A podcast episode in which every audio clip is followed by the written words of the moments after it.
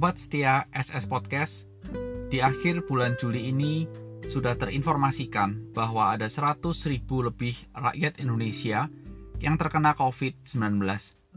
Mari bersama-sama kita berdoa bagi kesembuhan mereka semua.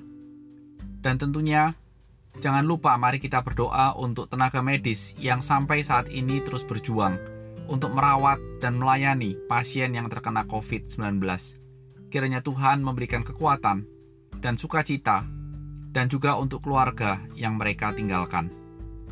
Dan hari ini, PSS Podcast akan melanjutkan kisah dalam Injil Lukas. Dan tema yang saya berikan untuk kisah Lukas pasal yang ke-7 ayat 1 sampai dengan ayat yang ke-10 adalah iman seorang perwira.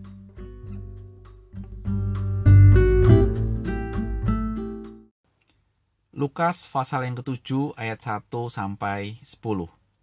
Setelah Yesus selesai berbicara di depan orang banyak, masuklah ia ke Kapernaum.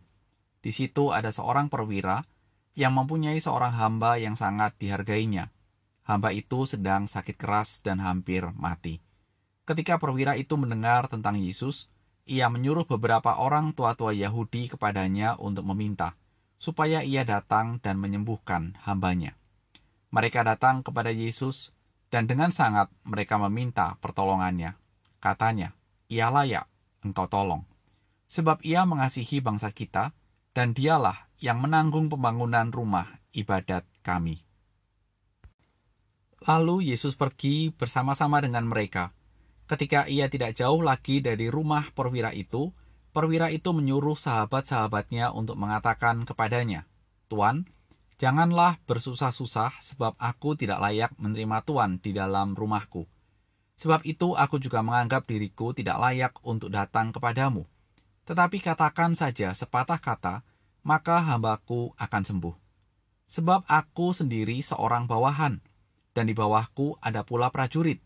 Jika aku berkata kepada salah seorang prajurit itu pergi, maka ia pergi, dan kepada seorang lagi datang, maka ia datang ataupun kepada hambaku, kerjakanlah ini, maka ia mengerjakannya.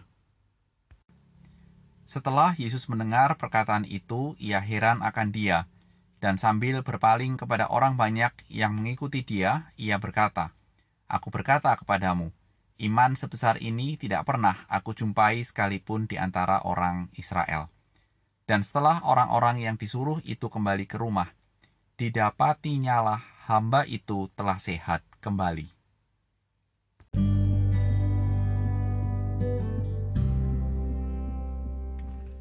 Mari kita berdoa.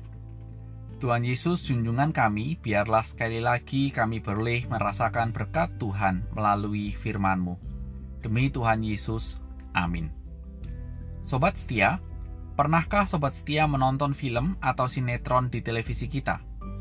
Rasanya pasti pernah entah mengikuti atau sekedar menonton satu episode, yang pasti kita pernah menonton sinetron kita. Sinetron kita cukup sering menampilkan konflik antar karakter. Dan ketika konflik terjadi, saya pernah melihat bahwa ada salah satu karakter yang mengungkapkan kejelekan atau kebusukan dari musuhnya itu. Sampai seakan-akan dari ungkapannya, musuhnya itu jelek banget, enggak banget. Itulah kira-kira yang menjadi pandangan orang Israel atau orang Yahudi terhadap orang non-Yahudi yang sering disebut kafir. Namun Lukas menampilkan cerita yang memberikan gambaran yang berbeda dengan pandangan orang Yahudi. Cerita itu dimulai ketika Tuhan Yesus selesai mengajar, dia pergi ke, ke Kapernaum dan sekaligus diinformasikan di situ ada seorang perwira.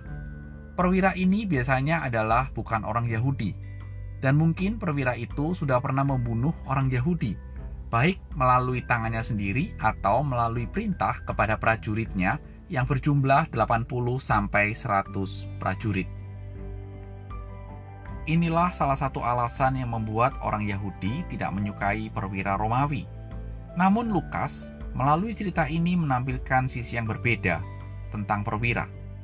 Perhatikan, meskipun dia seorang perwira, dia bisa mengasihi hambanya yang saat itu dicatat oleh Lukas sakit keras dan hampir mati. Ingat, Lukas ini seorang tabib, dan dia tahu soal sakit penyakit. Yang kedua adalah di zaman itu bukanlah suatu hal yang umum ketika seorang perwira bisa mengasihi hambanya yang sakit. Kenapa? Karena pada saat itu hamba tidak lebih berharga dari seekor binatang. Namun perwira ini menginginkan hambanya sembuh, sehingga ketika dia mengetahui kabar tentang Tuhan Yesus, dia meminta kepada tua-tua Yahudi untuk menyampaikan suatu permohonan kepada Tuhan Yesus, supaya Tuhan Yesus datang dan menyembuhkan hambanya yang sakit. Tua-tua Yahudi itu pergi dan menemui Tuhan Yesus dan menyampaikan apa yang diinginkan oleh perwira itu. Selain itu, tua-tua Yahudi juga menginformasikan bahwa perwira ini sangat layak untuk ditolong. Karena apa? Karena dia, meskipun non-Yahudi, mengasihi bangsa Yahudi, dan dia juga ikut membantu pembangunan rumah ibadah bagi orang Yahudi. Tuhan Yesus meresponi permintaan dengan pergi bersama-sama tua-tua Yahudi ke rumah perwira itu. Ketika Tuhan Yesus bersama-sama dengan rombongan sudah tidak jauh lagi dari rumah perwira itu, perwira itu sekarang mengutus sahabat-sahabatnya untuk memberitahukan kalau Tuhan Yesus cukup berkata atau berbicara saja dan tidak perlu datang ke rumahnya untuk menyembuhkan hambanya yang sakit. Dengan menggunakan gambaran prajurit dalam bidang militer, perwira itu begitu percaya bahwa hanya dengan berkata Tuhan Yesus bisa menyembuhkan hambanya yang sakit. Mendengar hal ini, untuk pertama kalinya dalam cerita ini Tuhan Yesus berespon dengan berkata-kata. Apa yang disoroti oleh Tuhan Yesus?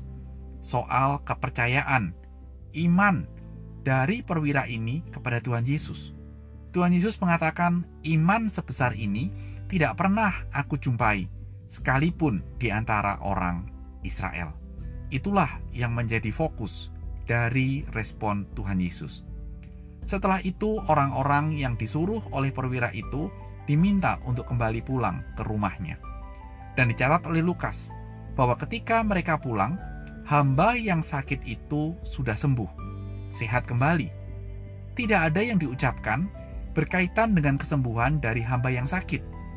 Tuhan Yesus tidak datang dan melihat atau menyentuh atau disentuh seperti dalam pasal 6 ayat 19, ada kuasa yang keluar sehingga orang sakit yang menjamah diri Tuhan Yesus menjadi sembuh dari penyakitnya.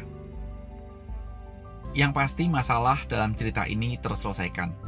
Hamba yang dikasih oleh perwira itu telah disembuhkan oleh Tuhan Yesus. Sehingga mari kita memikirkan, kita merenungkan apa yang bisa kita pelajari dan terapkan dalam hidup ini. Apabila kita merenungkan, ada banyak hal yang bisa kita angkat untuk kita terapkan dalam hidup kita. Tetapi saya mengajak kita untuk menyoroti soal iman. Sebagai anak-anak Tuhan, umat tebusan Tuhan, lihat tiga hal ini. Bahwa ketika kita beriman, iman yang benar tidak mendekatkan kita kepada Tuhan karena kita sudah melayani, sehingga Tuhan harus berbuat sesuatu untuk kita. Iman yang benar tidak seperti itu tetapi iman yang benar membawa kita untuk menempatkan semua keyakinan, kepercayaan, harapan kita pada pribadi dan kuasa Kristus. Itulah iman yang benar. Sehingga dengan demikian, hal itu membawa kita kepada sebuah perenungan lebih lanjut. Seberapa kenal kita terhadap Tuhan? Seperti perwira mengenal Kristus, bagaimana pengenalan kita akan Kristus. Tuhan, biarlah iman kami boleh membawa pengenalan kami akan Engkau semakin dalam dan semakin dalam. Amin.